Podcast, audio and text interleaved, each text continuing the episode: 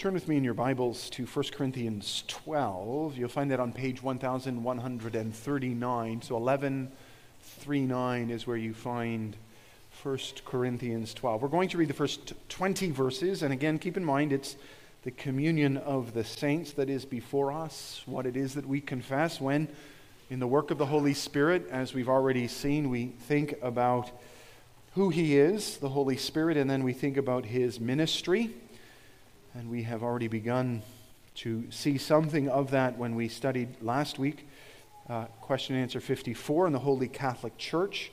Today we're going to study the communion of the saints. But before we read that, let's ask the Lord for a blessing on His word. Shall we pray? Eternal Father, who has spoken in various times and in various ways to your people, who has spoken these things in the past but in the present, Lord, in these last days, have spoken through your Son, your incarnate Word. We pray that you will open the mouth of your servant now that he might proclaim that word in the power of your Spirit. And we pray that this same Spirit will open the hearts of its hearers, here assembled, to receive your holy gospel and to write it on their hearts, even as you've promised. And so work in us what you have given us in Jesus Christ according to your will and word, for we ask it in his name. Amen. Then let's read from 1 Corinthians 12 at verse 1. Hear the word of God. Now, concerning spiritual gifts, brothers, I do not want you to be uninformed. You know that when you were pagans, you were led astray to mute idols, however, you were led. Therefore, I want you to understand that no one speaking in the Spirit of God ever says Jesus is accursed and no one can say Jesus is Lord except in the Holy Spirit. Now, there are varieties of gifts, but the same Spirit. There are varieties of service, but the same Lord. And there are varieties of activities, but it is the same God who empowers them all in everyone. To each is given the manifestation of the Spirit for the common good. For to one is given through the Spirit the utterance of wisdom, to another the utterance of knowledge according to the same Spirit to another faith by the same Spirit, to another gifts of healing by the one Spirit, to another the working of miracles, to another prophecy, to another the ability to distinguish between spirits, to another various kinds of tongues, to another the interpretation of tongues. All these are empowered by one and the same Spirit who apportions to each one individually as he wills. But just as the body is one and has many members, and all the members of the body, though many, are one body, so it is with Christ.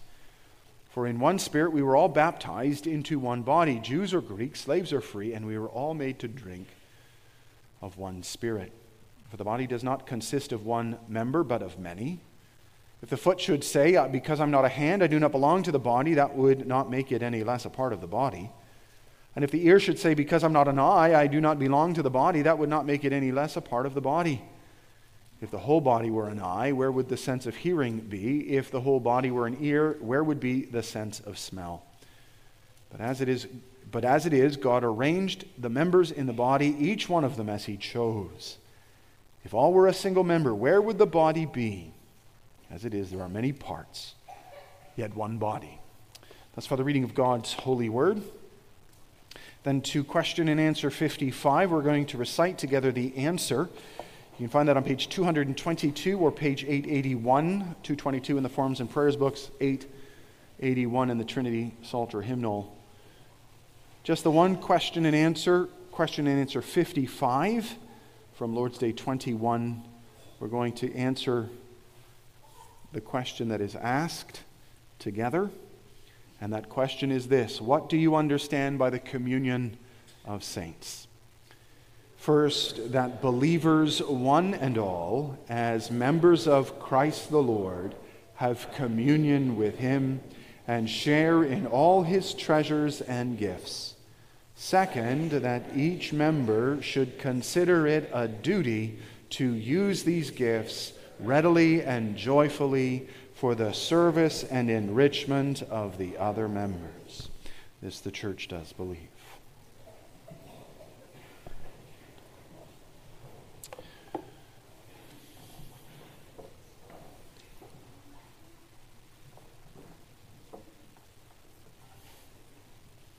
Brothers and sisters in Jesus Christ our Lord, we live in a time, and it has been this way for some time, where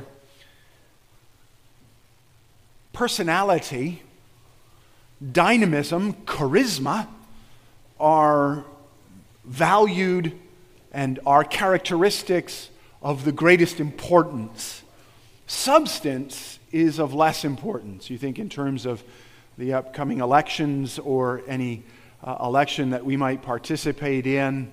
We know that the people that are chosen to run in provincial, federal, even municipal elections tend to be very polished, very put together. They appear very able. They have the kind of dynamism and charisma that is necessary to hold the attention of the masses and to convince people of their position. Uh, it is the nature of our society. They worship at the cult of personality. And in a world like that, where we see that people of a particular appearance, of a particular ability, are the ones that are hailed as the great members of society, we can find ourselves sometimes looking in the mirror and realizing that we're never going to be quite so good. That we are never going to be the lead actor in a movie. We might have a bit place, maybe. Maybe we can be a character actor who isn't quite as attractive, who isn't quite as gifted, but who nonetheless fills an important role in the play or in the movie.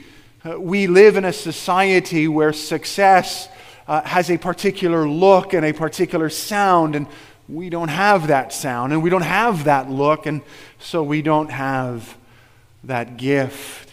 We are just ordinary folk. And indeed, in such a world, ordinary is seen as less than valuable, as less than worthy, as something uh, almost to be looked down upon. You need to do something great. You need to make your mark. You need to leave something behind. You need to stand out. And this in the Christian community comes to mean also that there are those in our Christian community who have particular gifts and abilities, those preachers, those persons, those podcast speakers, those women or men that have particularly charismatic gifts and who can really uh, have a powerful ministry and global influence. And then there's the rest of us who are just busy going about our day to day life ordinary, boring, unexciting, unmeaningful work. And then we come to church on Sunday and we have before us not only the water of baptism, which has said a word to Dean. Dean hasn't done a thing yet. Dean's beautiful, Dean's lovely, but he hasn't accomplished anything yet. And yet God has said, You are a prince among my people. Dean has been announced before us as one who is great for the blessedness bestowed upon him by his Father in heaven. That makes Dean special, you understand. That makes Dean extremely special as a human being. And the ordinary suddenly becomes extraordinary. And we come to church and we hear our confession. We make our confession concerning the work of the Holy Spirit and his ministry within the church that he brings a communion together. He gifts us with blessings that we might have the communion of the saints. And we discover that, in fact, the ordinary is extraordinary. It's almost super, it is indeed supernatural. It is a gift beyond consideration within our world, beyond finding in our society and in our culture. And we see that ordinary is, in fact, extraordinary. We see that when we consider how the gifted believers of the church serve each other, noting, first of all, their source of giftedness the source of their giftedness, which, as the Catechism reminds us, is from Christ. It says, first, that believers, one and all, as members of Christ the Lord, have communion with Him and share in all His treasures and gifts. When we think of the communion of the saints, we are to think, first of all, of the communion of God's people, the church, with their head, Jesus Christ. And when, are, when we think about that, uh, of that, we are to think of that in comprehensive terms. That's what the Catechism also says to us. Notice that it speaks of believers one and all. That includes, you understand, every one who calls upon Lord or Jesus as Lord. Every one of us who calls Jesus our King, who confesses faith in Jesus Christ, whether in this congregation or anywhere else in this world, we are all in Christ. And we receive, being in Christ, all his treasures and gifts. Now, let that thought for a moment just wave over your mind. Every believer, one and all, we're told, it's comprehensive, receives, says the Catechism, all his treasures and gifts. Not that we individually receive all his treasures and gifts. That is, we each don't get all God's or Christ's treasures and gifts, but Christ's treasures and gifts are poured out upon the congregation in comprehensive form. There is no part of Christ's treasure that he withholds from the body of believers. And the reason the Catechism can make so profound and so remarkable a statement has nothing to do with us. We're not talking about our own abilities or gifts here. We're not talking about gifts or qualities that we enjoy by virtue of being image bearers of God, albeit shattered image bearers, broken image bearers. Even as the husk of the people that we were in the beginning originally, we still now demonstrate the blessings of our identity as image bearers of God in sometimes lesser and in sometimes greater ways, such that all of humanity, all men demonstrate in one way or another the gifts of being an image bearer of God. This is basic human qualities like compassion, understanding, and even community. You will find those things in every part of the world, wherever humanity is found, this dim light of our being an image bearer shines even in the darkness. It is a dim light. It is not a light enough to save us. You can't use it to find your way to the cross. But it does still reflect the truth of who God is and who, of who we are as his creatures. And we're not talking about that. We're not, that's not the gifts we're talking about. What we're talking about are those things that only Jesus Christ can provide, that only Christians can enjoy.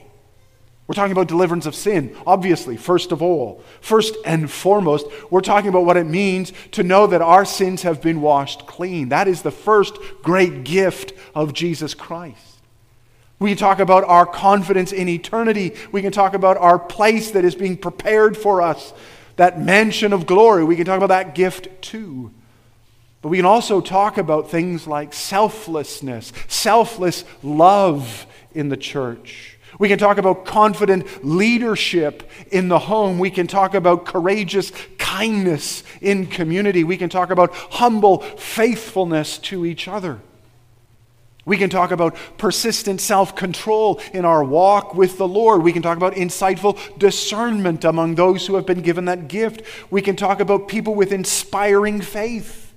Maybe you heard that when we read through 1 Corinthians 12. The apostle says some are given faith. And you say, wait, aren't all given faith? Well, this is a different kind of faith. This is that inspiring faith. Those kind of people whose grasp upon the Lord draws all of us in their wake because of their passion for Jesus Christ. We're talking about those things you cannot have by nature, but can only have by grace. Those things that only are ours because Jesus Christ came. And as our representative stood before God's face and made payment for our sins and earned for himself. How many times doesn't the scripture speak about Jesus receiving the gifts, earning for himself all the blessing of God's favor, which he then liberally distributes to his people? so that we may have these blessings. Blessings like what we've read in 1 Corinthians 12, blessings that we can find in other pa- on other pages of Scripture, including in Galatians chapter 5, where we speak of the fruit of the Spirit, including in Ephesians chapter 4, where maybe we're a little bit surprised to, to hear that one of the gifts that the Lord gives to his people is this he gave the apostles, the prophets, the evangelists, the shepherds, and the teachers to equip the saints for the work of ministry and for building up the body of Christ.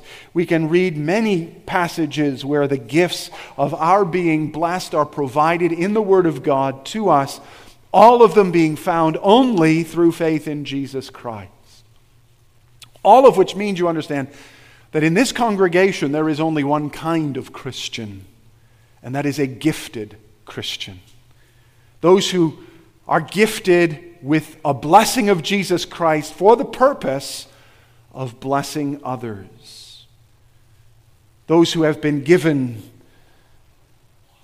not greater gifts, not lesser ones, not worthier blessedness, not less worthy blessedness. There are no two, three, or four tiers of Christians in the church. There are just Christians who have been given gifts for the purpose of serving. Each of us, before we knew Christ, was an empty, dead sinner.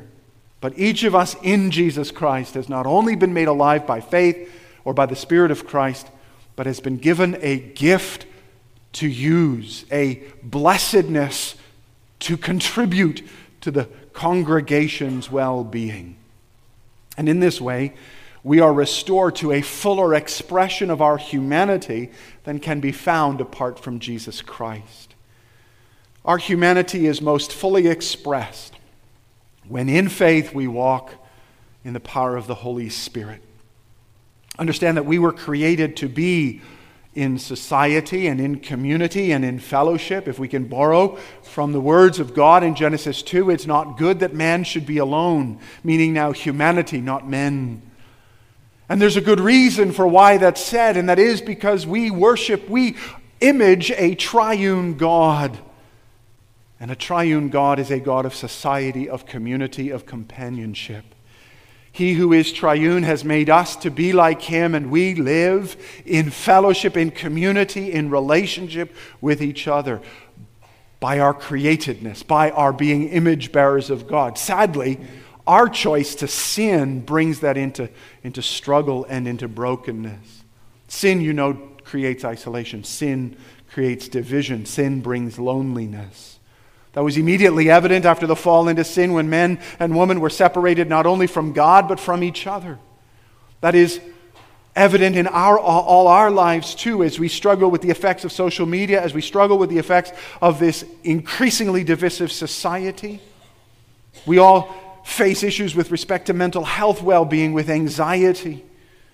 We think about the anti social media. We think about being in contact with billions but having meaningful bonds with fewer and fewer people. We can live in the midst of a community as large as our own and yet feel like we're all on our own.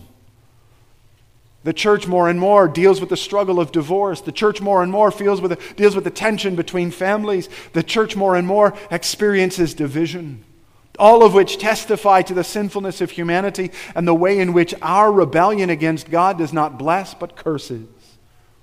What a wonder it is then for us to be able to come to church each Lord's Day and to be reminded that we have been purchased, to see in the water of baptism that we have been claimed by God, so that we are included in this company and are redeemed in Jesus Christ from the isolation and emptiness that sin produces. That his sacrificial love on the cross and even now creates a community. That his spirit flows into every element of his body, giving life to every part, every branch upon the vine, bearing fruit and blessing all around. That in Jesus Christ, because of his defeat of sin and death, true community is again possible on this earth in a dead and dying world, resurrection, life comes to power in Jesus Christ. Community that is healing and healthy, not the product of a sinful attempt at recreating community. Make no mistake, there are lots of small tribalistic communities within our world. There are lots of isolated communities where uniformity is the rule, where you have to buy in or you'll be canceled, you have to agree or we'll put you out. But in Jesus Christ, there is a international. There is neither Jew nor Greek, slave nor free, male nor female. All around us, we see the power of God's saving work in bringing us together. Indeed, all around us within our world are echoes of Christ's healing work on display. From cults to communes, from countries to colleges, the heart of man longs to live in a peaceful and productive community. And for a time, it seems as though they found it, and then it crashes down upon their heads. Some of us still remember what the USSR was. Yet here, not only does God establish a community that embraces far more and far, far more people and far more diversity but here, Jesus Christ forgives. Here, Jesus Christ equips. Here, Jesus Christ heals. Here, Jesus Christ gives that we might give back to Him. He frees us from the selfishness and the sinfulness that def- defines our lives. And He calls us and recreates us to live in fellowship with one another. That's what the church is about. We're not particularly good at it, to be sure. Not until Christ returns will there be true shalom, true community, love, and fellowship. But already into the darkness of this world, the flickering light of God's saving grace shines because there is a beginning. A foundation is laid that shows the outlines of the home that is being built for us and the freedom that is ours in Him freedom from divisiveness, isolation, and the loneliness of sin. Now, not everybody experiences the church in this way. Some, even in the church, sadly, feel very alone. Some feel like they don't quite fit in. Sometimes we allow the priorities and the characteristics of our c- culture to define the way that we relate to people. We value the attractive, we value the athletic, we value the wealthy, we value the gifted. Gifted in the natural sense, not in the supernatural sense.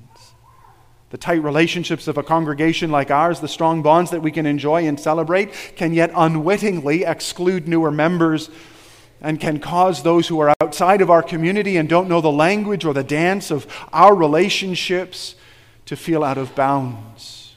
Even if they come from another congregation of similarly strong bounds, bonds, they can feel themselves as being outside of our tight knit community.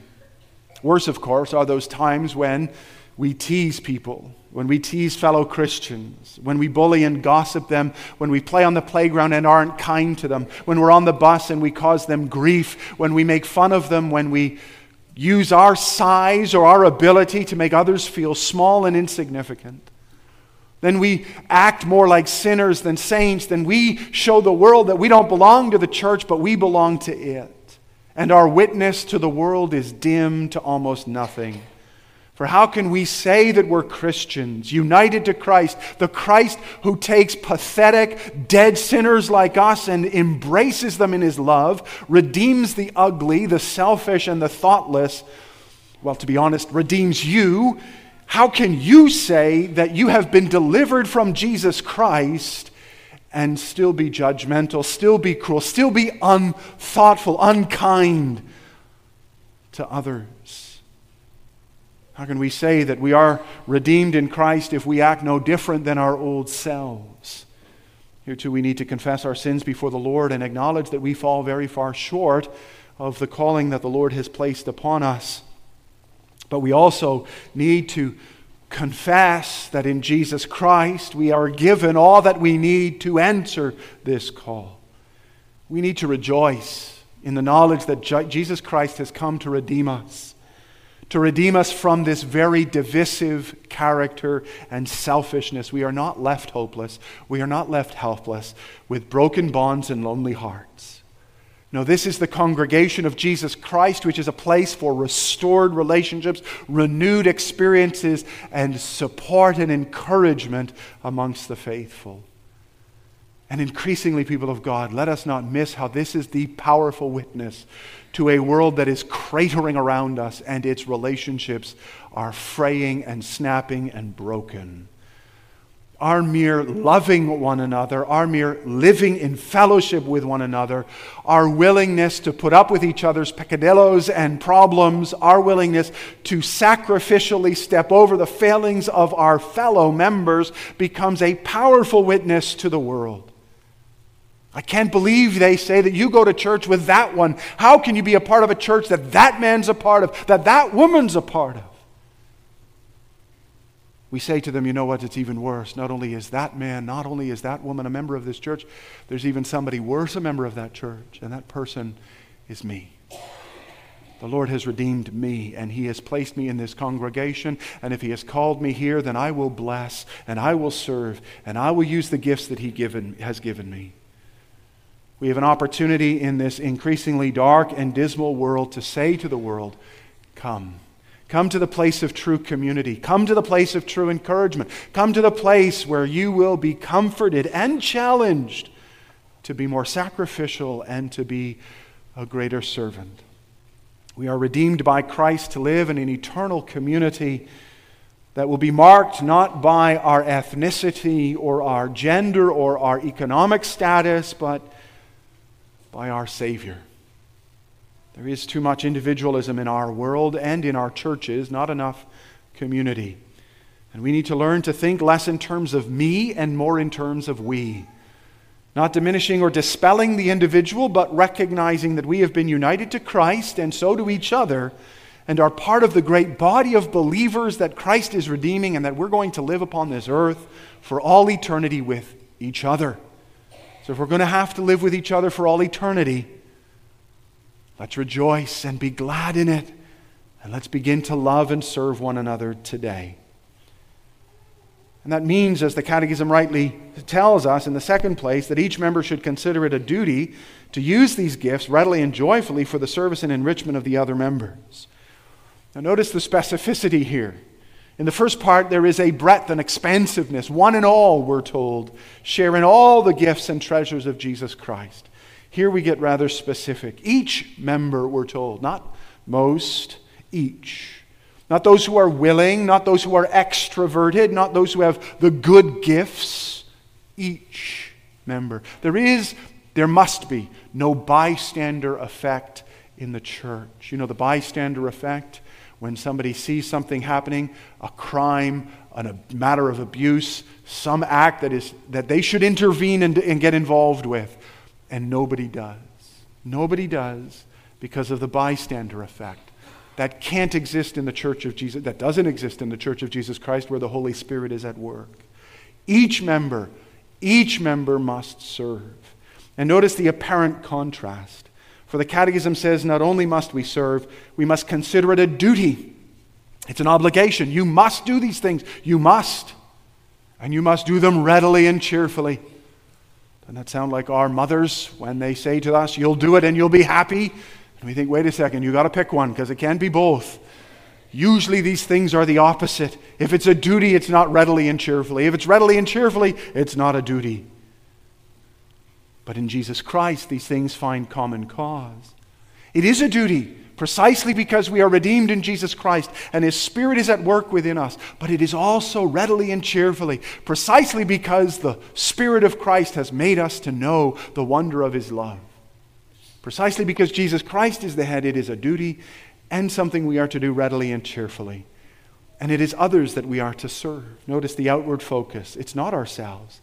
It's not ourselves. As obvious as that may seem, it's still necessary to say it is not ourselves that are served in the church, it is others that we serve in the church. Others will serve us, they will care for us. We are to be busy caring for others.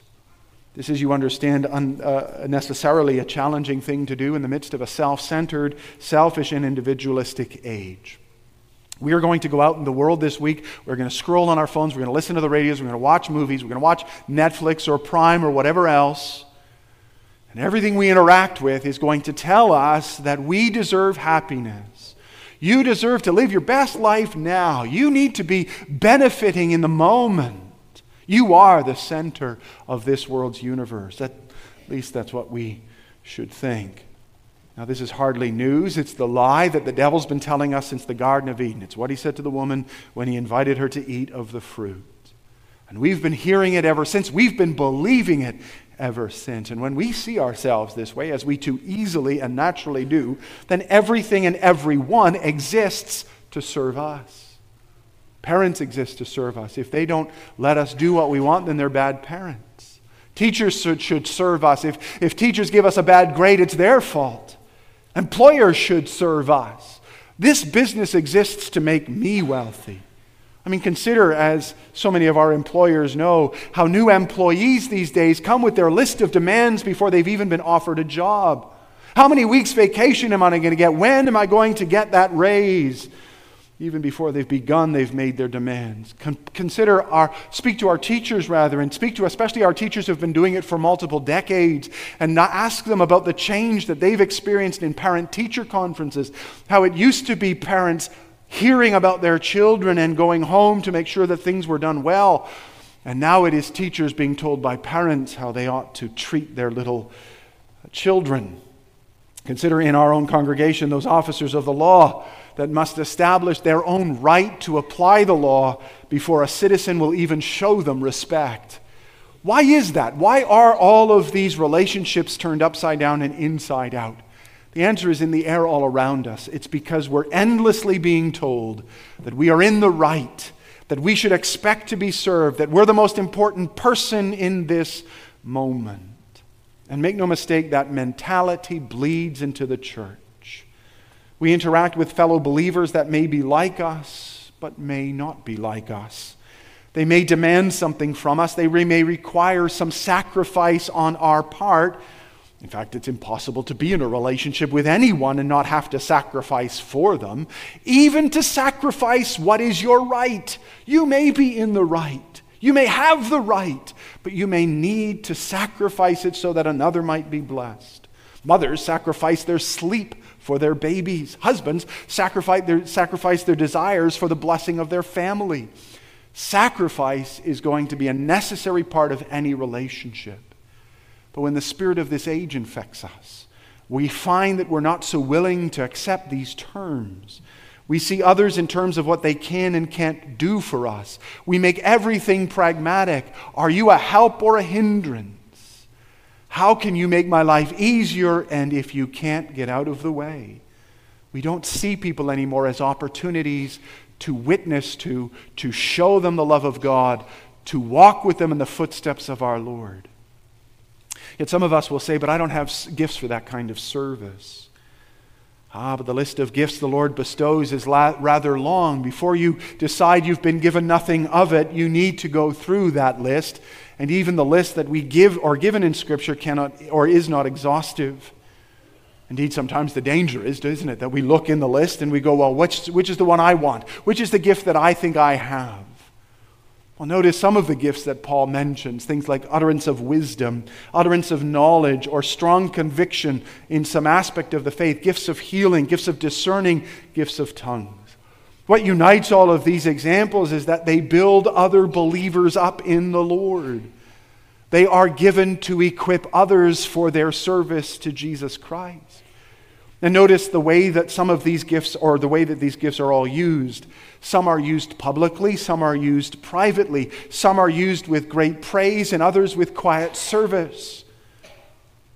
They're not all used in exactly the same way, they are not all applied in the same way. We are not all given the same condition. Discerning what our gifts are involves talking to family and to friends, involves following the Spirit's prompting as He gives us opportunities. It is recognizing those moments that fall across our path as the, as the man who fell among the thieves on the road to or Jer- from the road to Jericho fell before the, the, the, the uh, Samaritan. There are times when the opportunity to service is right in front of you. There's someone in need right in front of you. Minister to them in this moment.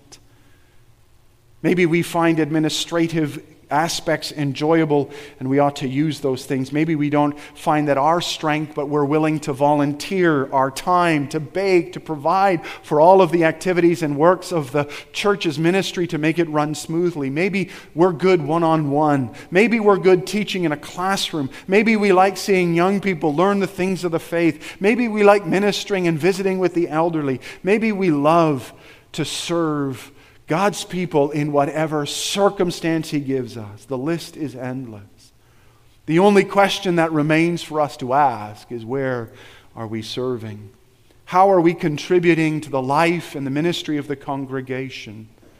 For every one of us, as the Catechism reminds us, must be busy in service must be asking, Who can I bless? The Lord has given me this wealth. He has bestowed upon me this bounty. How can I now spend it in the advancement of His church and kingdom? And when we find someone, before we turn up our nose and before we think, but they're not very nice and they don't very well appeal to me or they don't seem to be my type, let's only ask ourselves, What has Jesus Christ done for us? Seeing how the Lord has blessed us, we have every reason and motive to bless others to bless others not out of a need for recognition, not out of a pat on the back, not out of a well done, you're an amazing person, but rather to praise and honor the Lord who has redeemed us, to show the world a more excellent way, to, to testify that we have been made, made alive in Jesus Christ. You see, that's what all of this is about. That's what all of these moments are about. When you have someone that comes across your path and needs ministry, when you see something in the bulletin that is for prayer, when you hear somebody saying, Can you come visit? We would love visitors. When you see opportunities and requests for volunteers, when you know through the grapevine that somebody is struggling with something that you struggled with, when there is an opportunity, whatever that opportunity is, for you to serve, and you can ask yourself, Do I have the time? Do I have the inclination? Do I like this person? You can make a very calculated and very worldly decision, or you can remember what Jesus Christ has done for you. You can remember your baptism, and you can remember how greatly the Lord has anointed you and blessed you with his love, and how he has poured onto you all the gifts and blessings of his grace in Jesus Christ. And you can say, I'm going to serve. In a world of selfishness, selfishness we can be selfless. In a world of pride, we can be humble. In a world of cruelty, we can be kind. In a world where there is no blessing, we can be a blessing.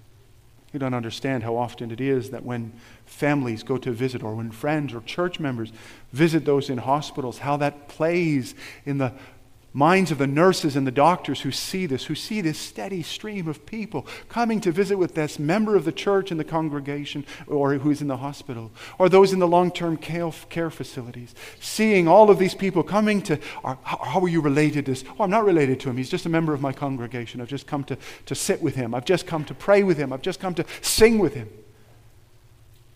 We testify to the world. We show the world that there is life in Jesus Christ when we give of ourselves readily and cheerfully of service to one another.